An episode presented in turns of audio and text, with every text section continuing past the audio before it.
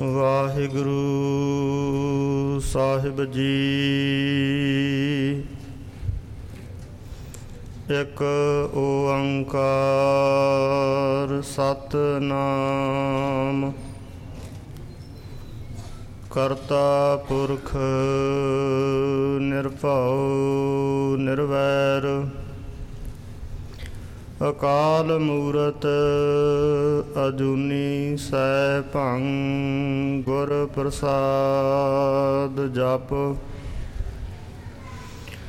ਆਦ ਸੱਚ ਜੁਗਾਦ ਸੱਚ ਹੈ ਭੀ ਸੱਚ ਨਾਨਕ ਹੋਸੀ ਭੀ ਸੱਚ ਕਹਾਂ ਬੁੱਧ ਪ੍ਰਭ ਤੁਛ ਹਮਾਰੀ?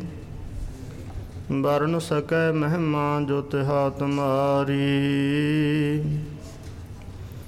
ਹਮ ਨਾ ਸਕਤ ਕਰ ਸਿਫਤ ਤੁਮਾਰੀ।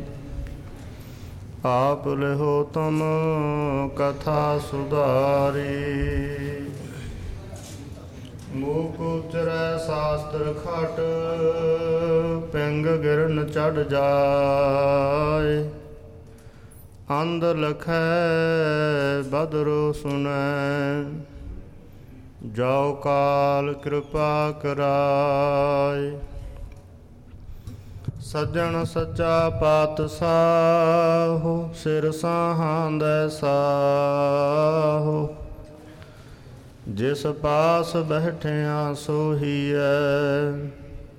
ਸਭਨਾ ਦਾ ਬੇਸਾਹੋ। ਸੱਜਣ ਸੱਚਾ ਪਾਤਸ਼ਾਹੋ, ਸਿਰ ਸਾਹਾਂਦੈ ਸਾਹੋ। ਜਿਸ ਪਾਸ ਬੈਠਿਆ ਸੋਹੀਐ, ਸਭਨਾ ਦਾ ਵਿਸਾਹੋ ਸਤਨਾਮ, ਸ੍ਰੀ ਵਾਹਿਗੁਰੂ ਸਾਹਿਬ ਜੀਓ। ਸਾਵਣ ਸਰਸੀ ਕਾਮਣੀ, ਚਰਨ ਕਮਲ ਸਿਓ ਪਿਆਰ। ਮਨ ਤਨ ਰਤਾ ਸਚ ਰੰਗ, ਇੱਕ ਨਾਮ ਆਧਾਰ। ਵਿਖਿਆ ਰੰਗ ਕੂੜਾ ਵਿਆ ਦਿਸਨ ਸਭੇ ਸ਼ਾਰ। ਹਰ ਅੰਮ੍ਰਿਤ ਬੂੰਦ ਸੁਹਾਵਣੀ, ਮਿਲ ਸਾਧੂ ਪੀਵਣ ਹਾਰ।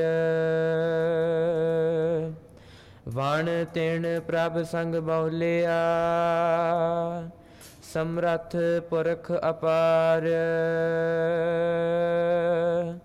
ਹਰ ਮਿਲਣੈ ਨੋ ਮਨ ਲੋਚਦਾ, ਕਰਮ ਮਿਲਾਵਣ ਹਾਰ।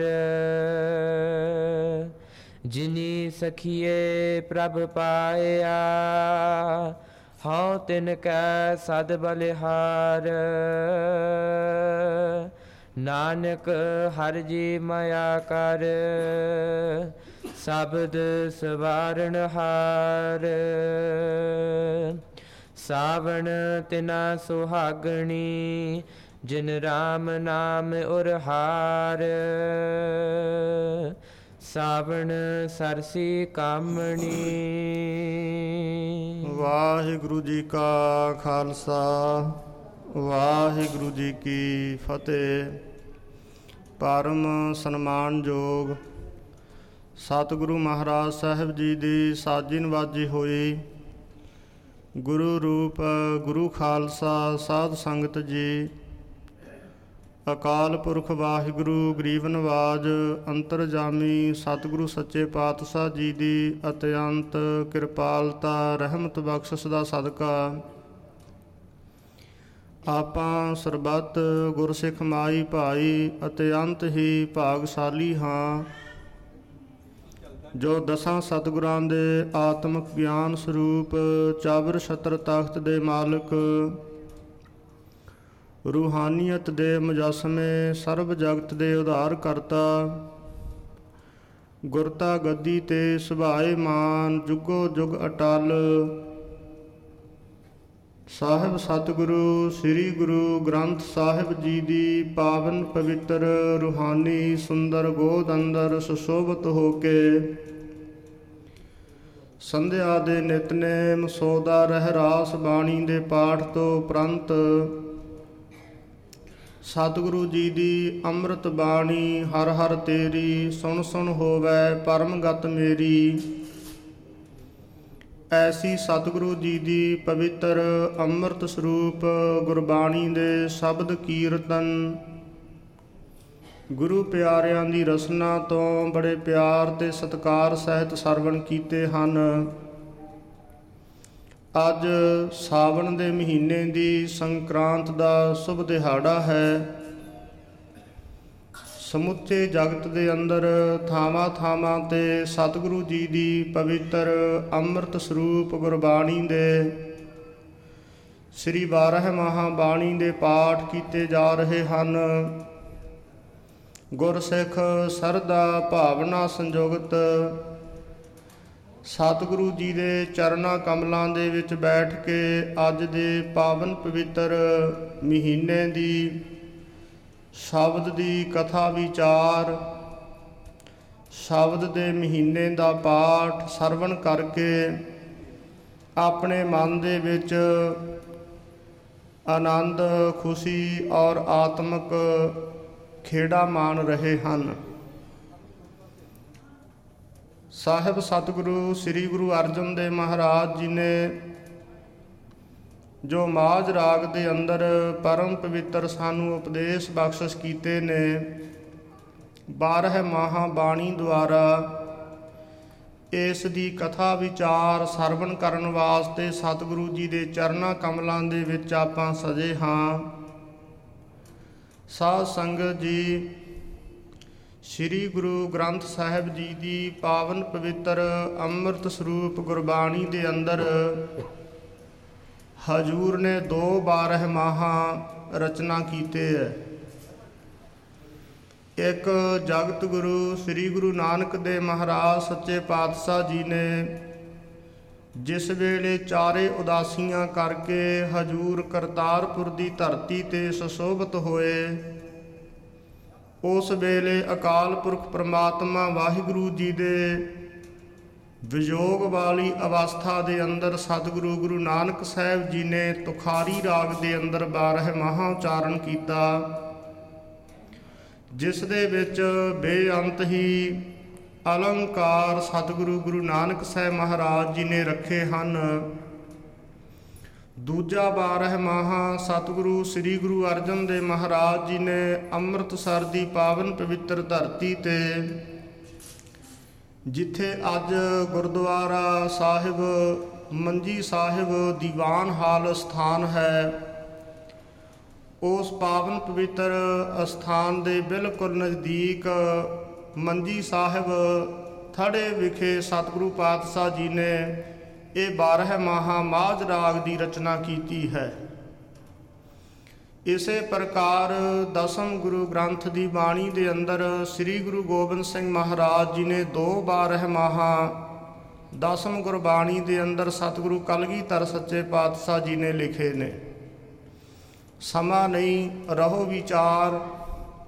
ਜੋ ਪੰਚਮ ਪਾਤਸ਼ਾਹ ਸ੍ਰੀ ਗੁਰੂ ਅਰਜਨ ਦੇਵ ਮਹਾਰਾਜ ਜੀ ਨੇ ਸਾਡੇ ਤੇ ਕਿਰਪਾ ਕਰਦਿਆਂ ਸਾਨੂੰ ਪਰਮ ਪਵਿੱਤਰ ਉਪਦੇਸ਼ ਬਖਸ਼ਿਸ਼ ਕੀਤੇ ਨੇ ਇਹ ਸਾਵਣ ਦੇ ਮਹੀਨੇ ਦੁਆਰਾ ਸੁਭ ਉਪਦੇਸ਼, ਸੁਭ ਸਿੱਖਿਆ, ਜੋ ਸਤਿਗੁਰੂ ਜੀ ਸਾਨੂੰ ਬਖਸ਼ਿਸ਼ ਕਰਦੇ ਐ। ਆਪਾਂ ਕੁਝ ਕੁ ਸਮੇਂ ਦੇ ਅੰਦਰ ਗੁਰੂ ਕੇ ਅੰਮ੍ਰਿਤ ਵਾਕ ਨੂੰ ਸਰਵਣ ਕਰੀਏ। ਸਾਰੀਆਂ ਸੰਗਤਾਂ ਪਿਆਰ ਤੇ ਸਤਕਾਰ ਸਹਿਤ ਉਚਾਰਨ ਕਰੀਏ। ਸਤਨਾਮ ਸ੍ਰੀ ਵਾਹਿਗੁਰੂ ਸਾਹਿਬ ਜੀ। ਸਾਵਣ ਸਰਸੀ ਕਾਮਣੀ। ਸਾਹਿਬ ਸਤਿਗੁਰੂ, ਸ੍ਰੀ ਗੁਰੂ ਅਰਜਨ ਦੇਵ ਸੱਚੇ ਪਾਤਸ਼ਾਹ ਜੀ ਨੇ ਇਹ ਸਾਵਣ ਦੇ ਮਹੀਨੇ ਦੇ ਅੰਦਰ ਇਸਤਰੀ ਰੂਪਕ ਅਲੰਕਾਰ ਉਚਾਰਨ ਕੀਤਾ ਹੈ। ਹਜੂਰ ਨੇ ਬਾਣੀ ਦੇ ਵਿੱਚ ਆਪਣੇ ਆਪ ਨੂੰ ਇਸਤਰੀ ਰੂਪ ਔਰ ਪ੍ਰਮਾਤਮਾ ਵਾਹਿਗੁਰੂ ਜੀ ਨੂੰ ਆਪਣਾ ਮਾਲਕ, ਆਪਣਾ ਪਤੀ ਰੂਪ ਦੇ ਵਿੱਚ ਵਰਣਨ ਕਰਕੇ ਤੇ ਹਜੂਰ ਪਾਤਸ਼ਾਹ ਜੀ ਨੇ ਪਰਮੇਸ਼ਰ ਵਾਹਿਗੁਰੂ ਜੀ ਦੇ ਸਨਮੁਖ ਅਤੇ ਪ੍ਰਭੂ ਮਲਾਪ ਦੀਆਂ ਵਿਚਾਰਾਂ ਜਗਿਆਸੂ ਦੇ ਅੰਦਰ ਤਰ ਤੀਬਰਤਾ, ਤਰ ਤਾਂਬੈ ਰਾਗ ਪੈਦਾ ਹੋ ਸਕੇ ਤੇ ਹਜੂਰ ਪਾਤਸ਼ਾਹ ਜੀ ਨੇ ਉਸ ਆਤਮਿਕ ਖੇੜੇ ਆਨੰਦ ਨੂੰ ਪ੍ਰਾਪਤ ਕਰਨ ਵਾਸਤੇ ਇਹ ਸਿੱਖਿਆ ਪ੍ਰਦਾਨ ਕੀਤੀ ਹੈ। ਸ੍ਰੀ ਗੁਰੂ ਅਰਜਨ ਦੇਵ ਮਹਾਰਾਜ ਜੀ ਵਚਨੋਚਾਰਨ ਕਰਦੇ ਨੇ, ਸਾਵਣ ਸਰਸੀ ਕਾਮਣੀ। ਜਦੋਂ ਅਸੀਂ ਸ੍ਰੀ ਗੁਰੂ ਗ੍ਰੰਥ ਸਾਹਿਬ ਜੀ ਦੀ ਪਾਵਨ ਪਵਿੱਤਰ ਗੁਰਬਾਣੀ ਪੜ੍ਹਦੇ ਹਾਂ, ਇਹ ਸਾਵਣ ਦਾ ਮਹੀਨਾ ਕੁਝ ਆਨੰਦਦਾਇਕ ਤੇ ਖੁਸ਼ੀਆਂਦਾਇਕ ਹੈ। ਇਸ ਮਹੀਨੇ ਦੇ ਅੰਦਰ ਵਰਖਾ ਪੈਂਦੀ ਹੈ। ਇਸੇ ਤਰ੍ਹਾਂ ਸਤਿਗੁਰੂ ਸੱਚੇ ਪਾਤਸ਼ਾਹ ਜੀ ਨੇ ਗੁਰਬਾਣੀ ਦੇ ਅੰਦਰ ਬਚਨ ਉਚਾਰਨ ਕੀਤੇ ਨੇ, ਨਾਨਕ ਸਾਵਣ ਜੇ ਵਸੈ, ਚਾਹੋ ਉਹ ਮਾਹਾ ਹੋਏ। ਨਾਗਾ ਮਿਰਗਾ ਮੱਛੀਆਂ, ਰਸੀਆਂ ਘਰ ਧਨ ਹੋਏ। ਚਾਰ ਪ੍ਰਕਾਰ ਦੇ ਜੀਵਾਂ ਨੂੰ ਵਿਛੋੜੇ ਕਾਰਨ ਇਹ ਸਾਵਣ ਦੇ ਮਹੀਨੇ ਵਿੱਚ ਕਸ਼ਟ ਪ੍ਰਾਪਤ ਹੁੰਦਾ ਹੈ, ਨਾਨਕ ਸਾਵਣ ਜੇ ਵਸੈ ਚਾਹੋ ਵਿਛੋੜਾ ਹੋਏ। ਗਾਈ ਪੁੱਤਾਂ ਨਿਰਤਨਾ, ਪੰਥੀ ਚਾਕਰ ਹੋਏ। ਇਹ ਸਾਵਣ ਦੇ ਮਹੀਨੇ ਦੇ ਅੰਦਰ ਸਤਿਗੁਰੂ ਪਾਤਸ਼ਾਹ ਜੀ ਨੇ ਕੁਝ ਐਸੀਆਂ ਸਾਨੂੰ ਵਿਚਾਰਾਂ ਦਸੀਆਂ ਹਨ। ਸੋ ਅੱਜ ਸਾਵਣ ਦੇ ਮਹੀਨੇ ਵਿੱਚ ਹਜੂਰ ਨੇ ਇਹ ਬਚਨ ਉਚਾਰਨ ਕੀਤੇ ਨੇ, ਸਾਵਣ ਸਰਸੀ ਕਾਮਣੀ। ਕਾਮਣੀ ਤੋਂ ਭਾਵ ਹੈ ਇਸਤਰੀ। ਇਹ ਜਗਿਆਸੂ ਰੂਪ ਇਸਤਰੀ ਹਜੂਰ ਕਹਿੰਦੇ ਸਾਵਣ ਦੇ ਮਹੀਨੇ ਵਿੱਚ ਇਹ ਉਪਦੇਸ਼ ਹੈ ਸਿੱਖਿਆ ਹੈ ਸਰਸੀ ਇਹ ਜੀਵ ਰੂਪੀ ਕਾਮਣੀ ਇਸਤਰੀ ਸਹਿਤ ਰਸ ਦੇ ਹੈ। ਚਰਨ ਕਮਲ ਸਿਓ ਪਿਆਰ। ਜਿਨ੍ਹਾਂ ਜੀਵ ਰੂਹਾਂ ਦਾ ਪਰਮੇਸ਼ਰ ਵਾਹਿਗੁਰੂ ਜੀ ਦੇ ਚਰਨਾ ਕਮਲਾਂ ਦੇ ਨਾਲ ਪਿਆਰ ਜੁੜਿਆ ਹੋਇਆ ਹੈ ਜਿਨ੍ਹਾਂ ਰੂਹਾਂ ਦਾ, ਜਿਨ੍ਹਾਂ ਜੀਵ ਇਸਤਰੀਆਂ ਦਾ ਪ੍ਰਮਾਤਮਾ ਦੇ ਨਾਲ ਅੰਦਰੂਨੀ ਪ੍ਰੇਮ ਹੈ। ਹਜੂਰ ਕਹਿੰਦੇ, ਉਹ ਜਿਹੜੀਆਂ ਰੂਹਾਂ ਹਨ, ਉਹ ਸਹਿਤ ਰਸ ਦੇ ਹੈ ਸਹਿਤ ਆਨੰਦ ਦੇ ਹਨ। ਇਸੇ ਤਰ੍ਹਾਂ ਇੱਕ ਦ੍ਰਿਸ਼ਟਾਂਤ, ਦੂਸਰਾ ਦਾ ਦ੍ਰਿਸ਼ਟਾਂਤ। ਸੰਪਰਦਾਈ ਵਿਦਵਾਨ ਮਹਾਪੁਰਸ਼ ਟਕਸਾਲ ਦੇ ਅੰਦਰ ਇਹ ਪੜਾਉਂਦੇ ਹਨ, ਇਹ ਦੱਸਦੇ ਹਨ, ਹਜੂਰ ਨੇ ਜਿਹੜੇ ਪ੍ਰਮਾਣ ਦਿੱਤੇ ਨੇ, ਉਹਨਾਂ ਦਾ ਕੋਈ ਨਾ ਕੋਈ ਸਿਧਾਂਤ ਹੈ, ਕੋਈ ਨਾ ਕੋਈ ਉਹਨਾਂ ਦਾ ਪਿਛੋਕੜ ਹੈ, ਅੰਤਰੀਵ ਰੂਪ ਹੈ। ਜਿੰਨੇ ਵੀ ਅਸੀਂ ਜੀਵ ਹਾਂ, ਸਾਡੀਆਂ ਰੂਹਾਂ ਹਨ, ਹਜੂਰ ਕਹਿੰਦੇ ਉਹ ਰੂਹਾਂ ਬਹੁਤ ਆਨੰਦ ਦੇ ਸਹਿਤ ਹੋ ਜਾਂਦੀਆਂ ਨੇ। ਜਿਹੜੀਆਂ ਰੂਹਾਂ ਪ੍ਰਮਾਤਮਾ ਵਾਹਿਗੁਰੂ ਜੀ ਦੇ ਨਾਲ ਜੁੜ ਜਾਂਦੀਆਂ ਨੇ,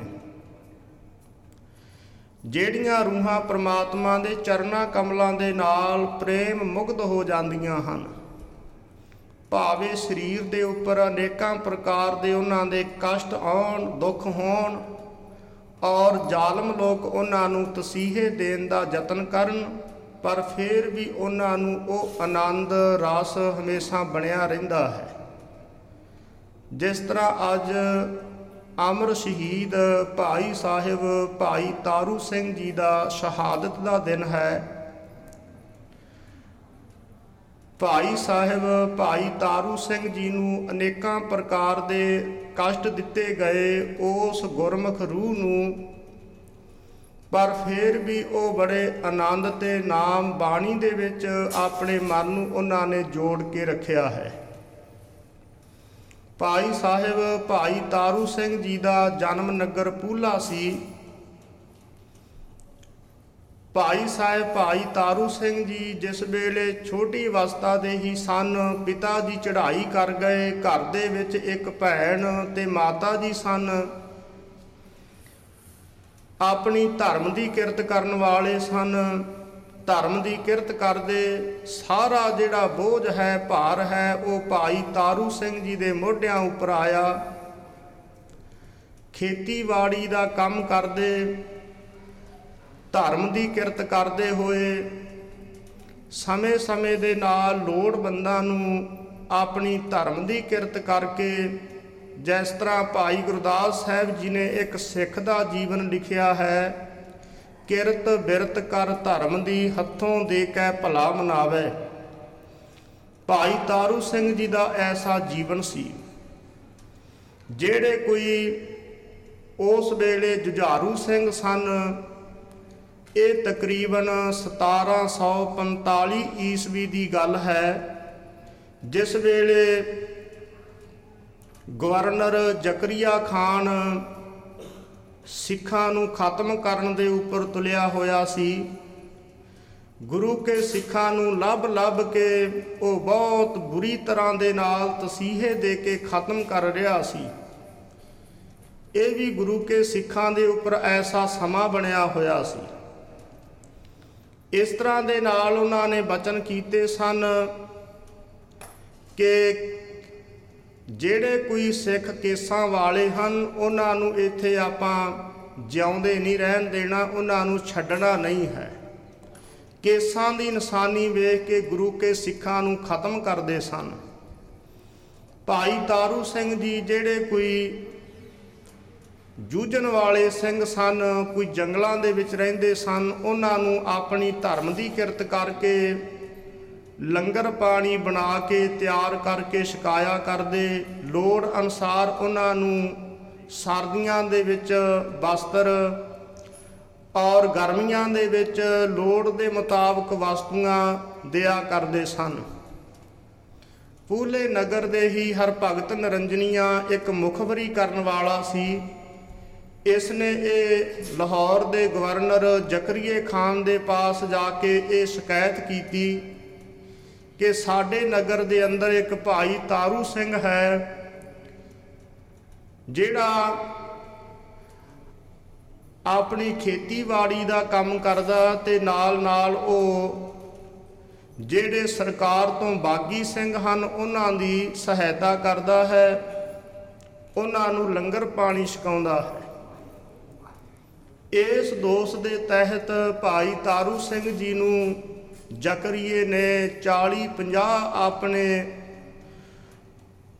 ਜਿਹੜੇ ਮਨੁੱਖ ਸਨ ਭੇਜ ਕਰਕੇ ਪਕੜ ਲੈਣਾ ਕੀਤਾ, ਜਿਸ ਦੇ ਵਿੱਚ ਮਾਤਾ, ਭੈਣ ਅਤੇ ਭਾਈ ਤਾਰੂ ਸਿੰਘ ਜੀ ਨੂੰ ਪਕੜਿਆ ਗਿਆ। ਨਗਰ ਇਲਾਕੇ ਦੀਆਂ ਗੁਰਸਿੱਖ ਸੰਗਤਾਂ ਨੇ ਰਲ ਮਿਲ ਕੇ ਭਾਈ ਤਾਰੂ ਸਿੰਘ ਜੀ ਦੀ ਮਾਤਾ ਨੂੰ ਤੇ ਉਹਨਾਂ ਦੀ ਭੈਣ ਨੂੰ ਛੁਡਾ ਲਿਆ। ਤੇ ਨਾਲ ਲੋਕ ਇਲਾਕਿਆਂ ਦਾ ਸਿੱਖਾਂ ਨੇ, ਸੰਗਤਾਂ ਨੇ, ਲੋਕਾਂ ਨੇ ਇਹ ਹਾਮੀਆਂ ਭਰੀਆਂ ਕਿ ਭਾਈ ਤਾਰੂ ਸਿੰਘ ਨਿਰਦੋਸ਼ ਹੈ। ਤੇ ਤੁਸੀਂ ਇਸ ਨੂੰ ਕਿਉਂ ਪਕੜ ਕੇ ਲੈ ਕੇ ਜਾ ਰਹੇ ਹੋ? ਪਰ ਕਿਸੇ ਨੇ ਇੱਕ ਨਾ ਸੁਣੀ। ਲਾਹੌਰ ਵਿੱਚ ਜ਼ਕਰੀਏ ਦੇ ਪੇਸ਼ ਭਾਈ ਤਾਰੂ ਸਿੰਘ ਨੂੰ ਕੀਤਾ ਗਿਆ। ਲਾਹੌਰ ਦੇ ਵਿੱਚ ਭਾਈ ਤਾਰੂ ਸਿੰਘ ਨੂੰ ਜ਼ਕਰੀਏ ਨੇ ਪੁੱਛਿਆ ਹੈ ਕਿ ਤੂੰ ਬਾਗੀ ਸਰਕਾਰ ਤੋਂ ਸਿੰਘਾਂ ਦੀ ਮਦਦ ਕਰਦਾ ਹੈ। ਭਾਈ ਤਾਰੂ ਸਿੰਘ ਨੇ ਜਵਾਬ ਦਿੱਤਾ ਸੀ ਕਿ ਮੈਂ ਆਪਣੇ ਧਰਮ ਦੀ ਕਿਰਤ ਕਰਕੇ ਲੋੜਵੰਦ ਸਿੱਖਾਂ ਦੀ, ਲੋੜਵੰਦ ਲੋਕਾਂ ਦੀ ਮੈਂ ਮਦਦ ਕਰਦਾ ਹਾਂ। ਇਸ ਦੇ ਵਿੱਚ ਸਰਕਾਰ ਨੂੰ ਕਿਸੇ ਤਰ੍ਹਾਂ ਦੇ ਨਾਲ ਮੈਂ ਕੋਈ ਟੈਕਸ ਦੇਣ ਤੋਂ ਇਨਕਾਰ ਨਹੀਂ ਕੀਤਾ, ਮੈਂ ਟੈਕਸ ਭਰਦਾ ਹਾਂ।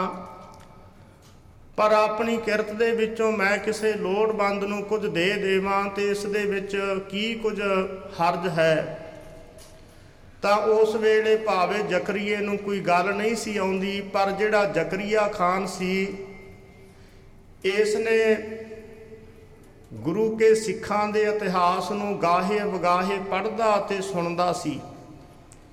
ਸ੍ਰੀ ਗੁਰਪੰਥ ਪ੍ਰਕਾਸ਼ ਦੇ ਅੰਦਰ, ਪ੍ਰਾਚੀਨ ਪੰਥ ਪ੍ਰਕਾਸ਼ ਦੇ ਅੰਦਰ ਭਾਈ ਰਤਨ ਸਿੰਘ ਭੰਗੂ ਜੀ ਨੇ ਲਿਖਿਆ ਹੈ ਕਿ ਜਿਹੜਾ ਇਹ ਜ਼ਕਰੀਆ ਸੀ ਔਰ ਉਸ ਸਮੇਂ ਦੇ ਜਿਹੜੇ ਕੋਈ ਹੁਕਮਰਾਨ ਸਨ, ਇਹ ਦੂਜਿਆਂ ਦੇ ਧਰਮਾਂ ਨੂੰ ਵੀ ਚੰਗੀ ਤਰ੍ਹਾਂ ਪੜ੍ਹਦੇ ਸਨ ਕਿ ਇਹਨਾਂ ਦੇ ਧਰਮਾਂ ਦੇ ਵਿੱਚ ਕੀ ਖਾਸੀਅਤ ਹੈ।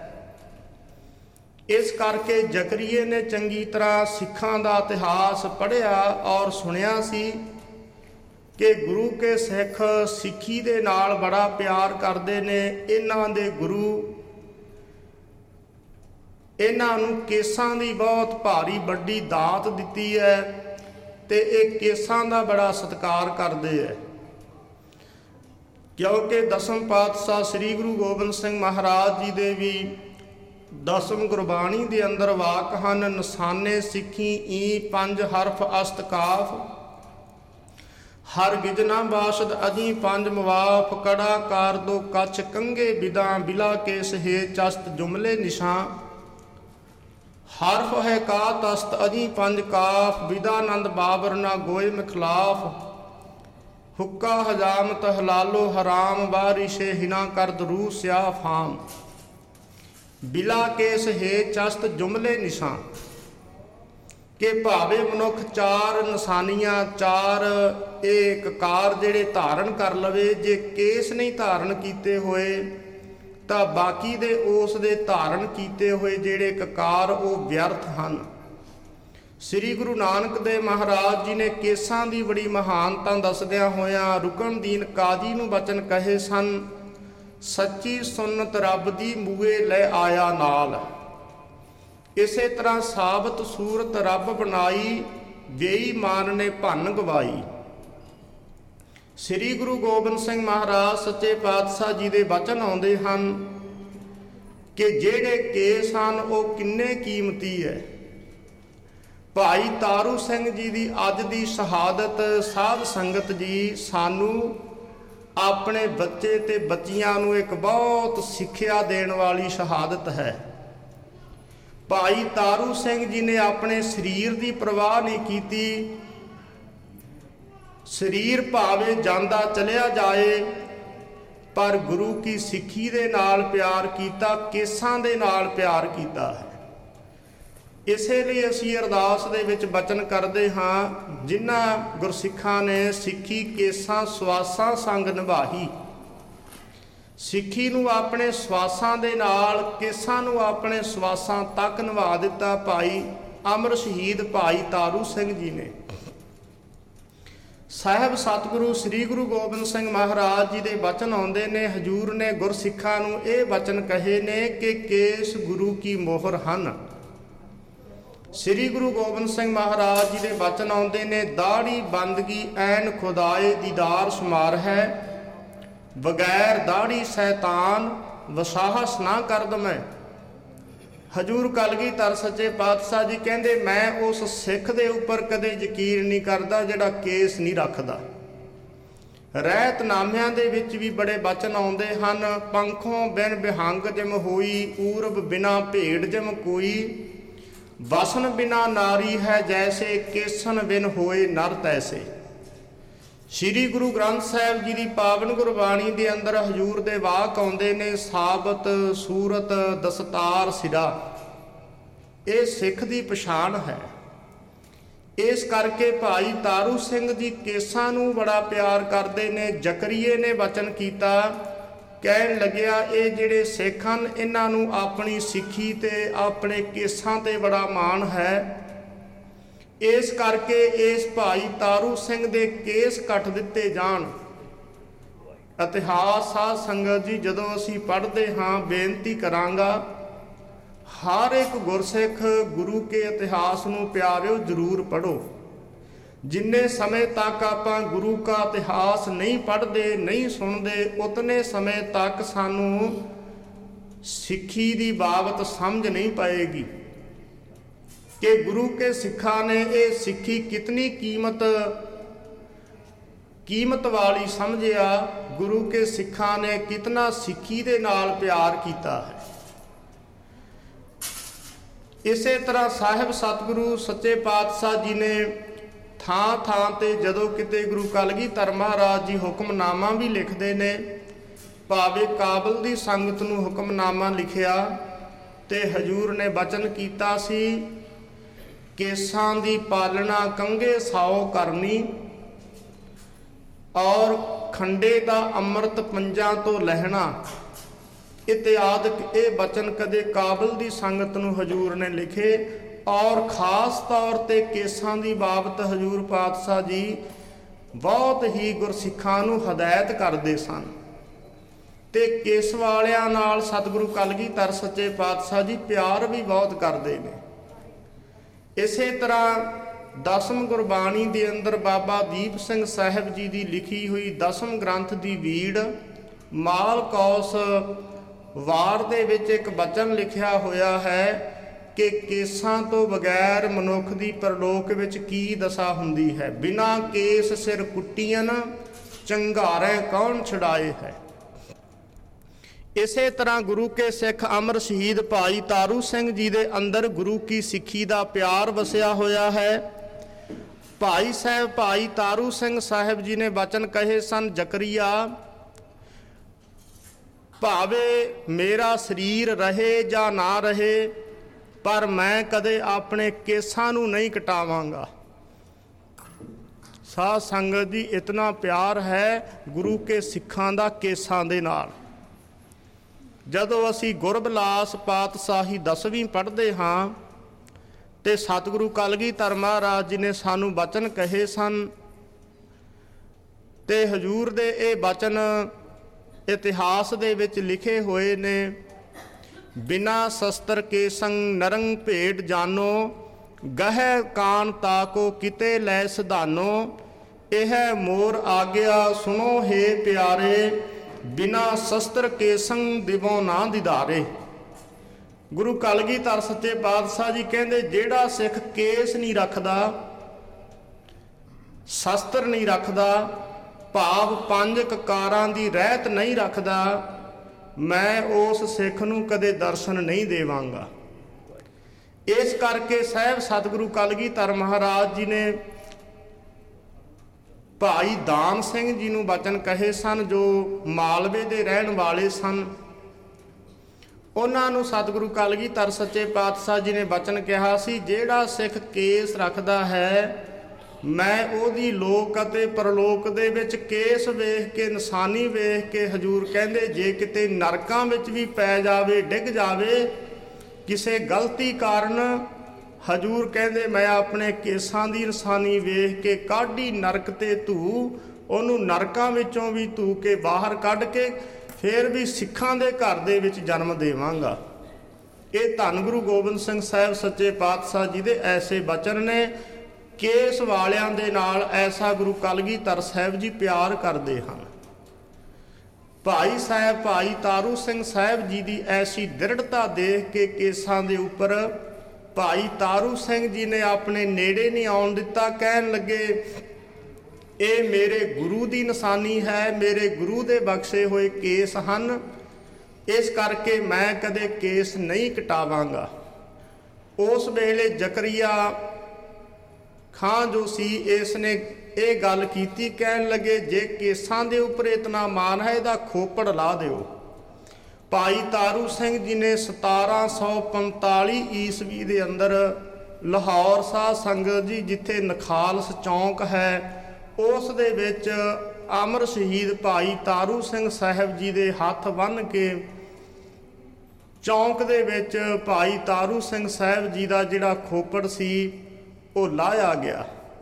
ਭਾਈ ਤਾਰੂ ਸਿੰਘ ਜੀ ਦਾ ਜਿਸ ਵੇਲੇ ਖੋਪੜ ਲਾਇਆ ਔਰ ਲਾਹੌਰ ਕਿਲੇ ਦੇ ਖਾਈ ਦੇ ਵਿੱਚ ਭਾਈ ਤਾਰੂ ਸਿੰਘ ਜੀ ਨੂੰ ਸਿੱਟ ਦਿੱਤਾ ਗਿਆ ਸੀ, ਉਥੇ ਗੁਰੂ ਕੀਆਂ ਸੰਗਤਾਂ ਨੇ, ਗੁਰੂ ਕੇ ਸਿੱਖਾਂ ਨੇ ਭਾਈ ਤਾਰੂ ਸਿੰਘ ਜੀ ਨੂੰ ਚੁੱਕ ਕੇ ਧਰਮਸ਼ਾਲਾ ਵਿੱਚ ਲਿਆਂਦਾ, ਗੁਰਦੁਆਰੇ ਵਿੱਚ ਲਿਆਂਦਾ, ਉਥੇ ਲਿਆ ਕਰਕੇ ਉਹਨਾਂ ਦੀ ਸੇਵਾ ਸ਼ੁਰੂ ਕੀਤੀ ਤੇ ਭਾਈ ਤਾਰੂ ਸਿੰਘ ਜੀ ਨੇ ਬਚਨ ਕੀਤਾ ਸੀ, ਕਹਿੰਦੇ ਇਹਨੂੰ ਜ਼ਕਰੀਏ ਨੂੰ ਆਪਣੀ ਜੁੱਤੀ ਦੀ ਨੋਕ ਦੇ ਨਾਲ ਅੱਗੇ ਨਰਕਾਂ ਵਿੱਚ ਸਿੱਟ ਕੇ ਮੈਂ ਸੱਚਖੰਡ ਜਾਵਾਂਗਾ। ਇਹ ਬਚਨ ਭਾਈ ਤਾਰੂ ਸਿੰਘ ਜੀ ਨੇ ਪੂਰਾ ਕੀਤਾ। 22 ਦਿਨ ਤੱਕ ਭਾਈ ਤਾਰੂ ਸਿੰਘ ਸਾਹਿਬ ਜੀ ਦਾ ਸਰੀਰ ਸੰਗਤ ਜੀ ਰਿਹਾ। ਭਾਈ ਤਾਰੂ ਸਿੰਘ ਜੀ ਜਪਜੀ ਸਾਹਿਬ ਬਾਣੀ ਦੇ ਪਾਠ ਕਰਦੇ ਰਹੇ। 22 ਦਿਨਾਂ ਤੱਕ ਉਧਰ ਜਿਸ ਵੇਲੇ ਜ਼ਕਰੀਏ ਨੂੰ ਪਿਸ਼ਾਬ ਦਾ ਬੰਨ ਪੈ ਗਿਆ ਇਤਿਹਾਸ ਸ੍ਰੀ ਗੁਰਪੰਥ ਪ੍ਰਕਾਸ਼ ਦੇ ਅੰਦਰ, ਪ੍ਰਾਚੀਨ ਪੰਥ ਪ੍ਰਕਾਸ਼ ਦੇ ਅੰਦਰ ਬੜੇ ਖੁਲਾਸੇ ਦੇ ਨਾਲ ਲਿਖਿਆ ਹੋਇਆ ਹੈ ਕਿ ਉਸ ਵੇਲੇ ਫਿਰ ਜ਼ਕਰੀਏ ਨੇ ਦੁਹਾਈਆਂ ਪਾਈਆਂ ਸਨ, ਕਹਿਣ ਲੱਗਿਆ ਵੀ ਖਾਲਸੇ ਪਾਸ ਜਾ ਕਰਕੇ ਮੇਰੀ ਬੇਨਤੀ ਕਰੋ, ਮੇਰਾ ਪਿਸ਼ਾਬ ਬੰਦ ਹੋ ਗਿਆ।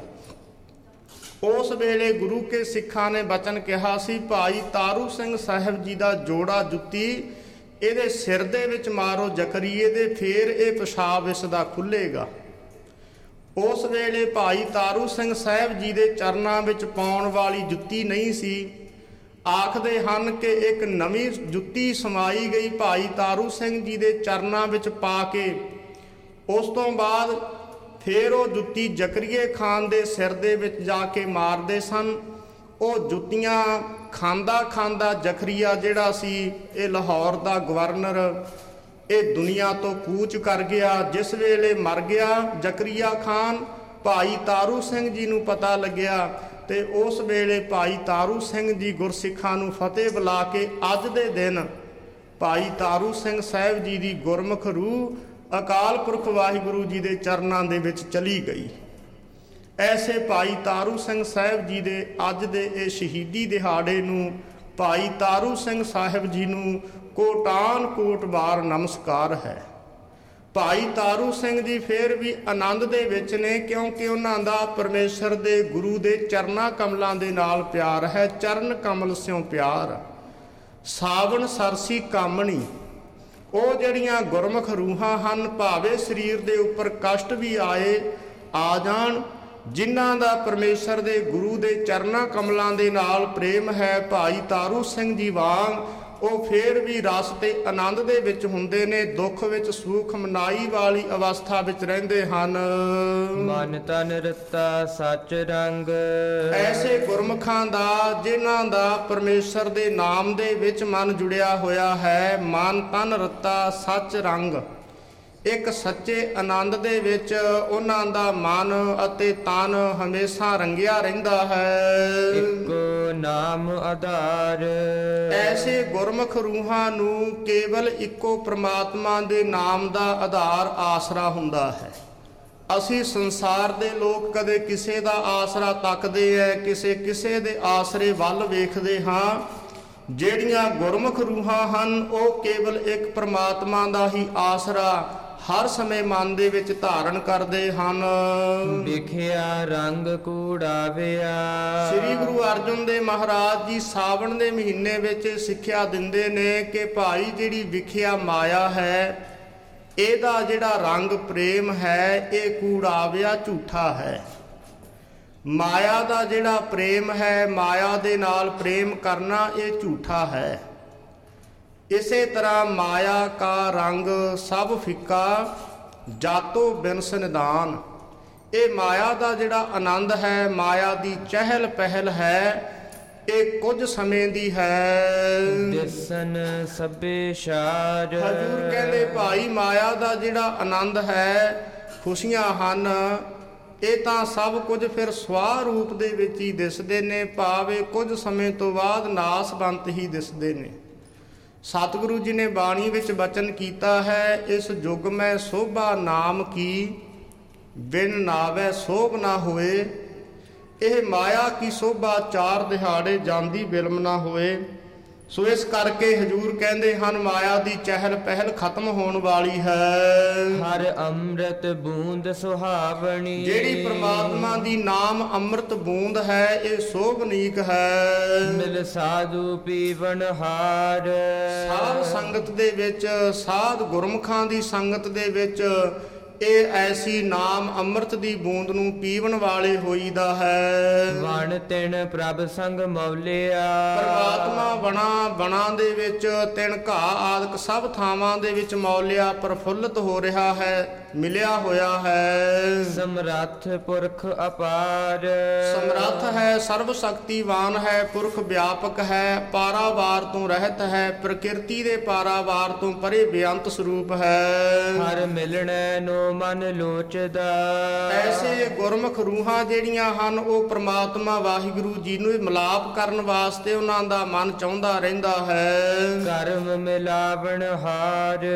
ਜਿਹੜੇ ਨਿਸ਼ਕਾਮ ਕਰਮ ਹਨ ਇਹ ਵਾਹਿਗੁਰੂ ਜੀ ਦੇ ਨਾਲ ਮਿਲਾਉਣ ਵਾਲੇ ਨੇ ਜਾਂ ਕਰਮ ਬਖਸ਼ਿਸ਼ ਜਿਹੜੀ ਗੁਰੂ ਦੀ ਇਹ ਮਿਲਾਉਣ ਵਾਲੀ ਹੈ। ਜਿਨੀ ਸਖੀਏ ਪ੍ਰਭ ਪਾਇਆ। ਜਿਨ੍ਹਾਂ ਗੁਰਮੁਖ ਰੂਹਾਂ ਨੇ ਪ੍ਰਮਾਤਮਾ ਵਾਹਿਗੁਰੂ ਜੀ ਨੂੰ ਪ੍ਰਾਪਤ ਕਰ ਲਿਆ। ਹਉ ਤਿਨ ਕੈ ਸਦ ਬਲਿਹਾਰ। ਹਜੂਰ ਕਹਿੰਦੇ ਭਾਈ ਮੈਂ ਉਹਨਾਂ ਤੋਂ ਬਲਿਹਾਰ ਕੁਰਬਾਨ ਸਦਕੇ ਜਾਂਦਾ ਹਾਂ। ਨਾਨਕ ਹਰ ਜੀ ਮਇਆ ਕਰ। ਕਿਉਂ ਬੇਨਤੀਆਂ ਕਰਦੇ ਰਹੀਏ ਹੇ ਹਰੀ ਪ੍ਰਮਾਤਮਾ ਵਾਹਿਗੁਰੂ ਜੀ ਸਾਡੇ ਤੇ ਮਿਹਰ ਕਰੋ ਸਾਡੇ ਤੇ ਕਿਰਪਾ ਕਰੋ। ਸ਼ਬਦ ਸਵਾਰਨ ਹਾਰ। ਆਪ ਕਿਰਪਾ ਕਰਕੇ ਸਾਨੂੰ ਸ਼ਬਦ ਉਪਦੇਸ਼ ਦੀ ਬਖਸ਼ਿਸ਼ ਕਰੋ ਕਿਉਂਕਿ ਆਪ ਜੀ ਦਾ ਜਿਹੜਾ ਸ਼ਬਦ ਉਪਦੇਸ਼ ਹੈ ਜਾਂ ਇਹ ਬਾਣੀ ਰੂਪ ਸ਼ਬਦ ਇਹ ਸਾਡੇ ਲੋਕ ਪਰਲੋਕ ਨੂੰ ਸਵਾਰਨ ਵਾਲਾ ਹੈ। ਸਾਵਣ ਤਿਨਾ ਸੁਹਾਗਣੀ। ਹਜੂਰ ਕਹਿੰਦੇ ਸਾਵਣ ਦੇ ਮਹੀਨੇ ਵਿੱਚ ਇਹ ਉਪਦੇਸ਼ ਹੈ ਉਹਨਾਂ ਗੁਰਮੁਖ ਰੂਹਾਂ ਨੂੰ ਸੁਹਾਗਵੰਤੀਆਂ ਰੂਹਾਂ ਨੂੰ ਸਾਵਣ ਆਨੰਦ ਖੁਸ਼ੀ ਖੇੜਾ ਹਮੇਸ਼ਾ ਬਣਿਆ ਰਹਿੰਦਾ ਹੈ। ਜਿਨ ਰਾਮ ਨਾਮ ਉਰ ਹਾਰ। ਜਿਨ੍ਹਾਂ ਨੇ ਆਪਣੇ ਔਰ ਹਿਰਦੇ ਦੇ ਅੰਦਰ ਪ੍ਰਮਾਤਮਾ ਵਾਹਿਗੁਰੂ ਜੀ ਦੇ ਨਾਮ ਨੂੰ ਇੱਕ ਹਾਰ ਵਾਂਗ ਬਣਾ ਲਿਆ ਜਿਨ੍ਹਾਂ ਦੇ ਹਿਰਦੇ ਦੇ ਅੰਦਰ ਪ੍ਰਮਾਤਮਾ ਦਾ ਨਾਮ ਚੱਲਣ ਲੱਗ ਪਿਆ ਸਿਮਰਨ ਆਪਣੇ ਆਪ ਹੋਣ ਲੱਗ ਪਿਆ ਉਹਨਾਂ ਤੋਂ ਬਲਿਹਾਰ ਕੁਰਬਾਨ ਸਦਕੇ ਜਾਂਦੇ ਹਾਂ। ਇਹ ਸਤਿਗੁਰੂ ਸੱਚੇ ਪਾਤਸ਼ਾਹ ਜੀ ਨੇ ਉਪਦੇਸ਼ ਬਖਸ਼ਿਸ਼ ਕੀਤੇ। ਸਤਿਗੁਰੂ ਜੀ ਕਿਰਪਾ ਕਰਨ, ਬਖਸ਼ਿਸ਼ਾਂ ਕਰਨ। ਇਹ ਅਵਸਥਾ ਦਾ ਆਪਾਂ ਵੀ ਕਦੇ ਆਨੰਦ ਮਾਣ ਕੇ ਵੇਖੀਏ। ਸਤਿਗੁਰੂ ਸੱਚੇ ਪਾਤਸ਼ਾਹ ਜੀ ਰਹਿਮਤਾਂ, ਬਖਸ਼ਿਸ਼ਾਂ ਕਰਨ, ਸਮੁੱਚੀਆਂ ਸੰਗਤਾਂ ਦਾ ਤਹਿ ਦਿਲੋਂ ਹਾਰਦਿਕ ਧੰਨਵਾਦ। ਹੁਣ ਇੱਥੇ ਹੀ ਸਮਾਪਤੀ ਕਰੀਏ। ਹੋਈਆਂ ਭੁੱਲਾਂ ਗਲਤੀਆਂ ਨੂੰ ਖਿਮਾ ਕਰਨਾ ਜੀ। ਨਾਨਕ ਹਰ ਜੀ ਮਇਆ ਕਰ ਸ਼ਬਦ ਸਵਾਰਨ ਹਾਰ। ਸਾਵਣ ਤਿਨਾ ਸੁਹਾਗਣੀ ਜਿਨ ਰਾਮ ਨਾਮ ਉਰ ਹਾਰ। ਵਾਹਿਗੁਰੂ ਜੀ ਕਾ ਖਾਲਸਾ ਵਾਹਿਗੁਰੂ ਜੀ ਕੀ ਫਤਿਹ।